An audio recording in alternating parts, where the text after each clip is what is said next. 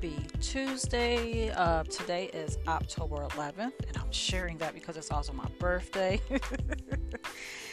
and I'm just excited. I am. I'm really excited. I, I really am. And um, I'm excited because, um, and you guys wouldn't know this because I have never shared it on the podcast, but I had a um, Let's Talk conversation um, that I do on my uh, Facebook page. I do those, um, I would say, almost every month. Um, I have a different um, conversation. Uh, I have different guests that come on to share. And this particular um, conversation we were having was on transparent healing and I had one of my Kingdom sisters come on, and um, the conversation uh, switched to me sharing that um, five years ago, on this day, the same day as my birthday, um, I had actually lost my grandfather. Um, so since that time, you know, my birthday wasn't something that I was able, really able to celebrate until today. Um, so I'm, I'm, happy, I'm excited, and um, I just wanted to come on and just give you guys week two, okay, for the month of October. We are still on the subject of pivot, okay, and I was just reading something that I wanted to come on and share because it made me think of, um, you know, the podcast and the theme and being at week two, I said, you know what, let me come on and share this. And this is what um, will be part of our week two conversation, um, the topic at hand, and um, just something for all of us to think on. Okay, so it's out of the book by um, let me just make sure. Know the author, but I think she goes by doctor as well. So let me go back and see. Um, well, this one it was some years ago that she wrote, so it's, it's by Cindy Trimm. We're just gonna say that it's by Cindy Trimm. okay, and the title is the 40 Day Soul Fast Your Journey to Authentic living. Okay, and this is something that I'm reading in my personal time. Um, I'm on day seven. It's actually helped me um, these past seven days.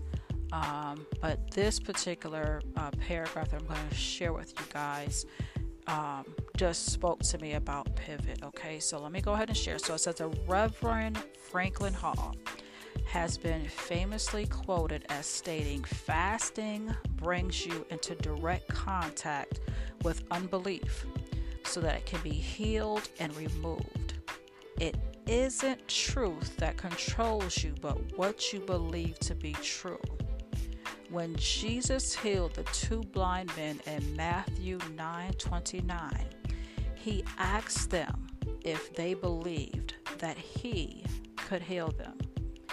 When they said yes, he touched their eyes and said, Become what you believe.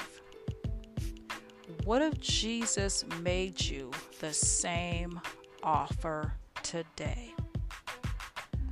What would you believe about what you can become?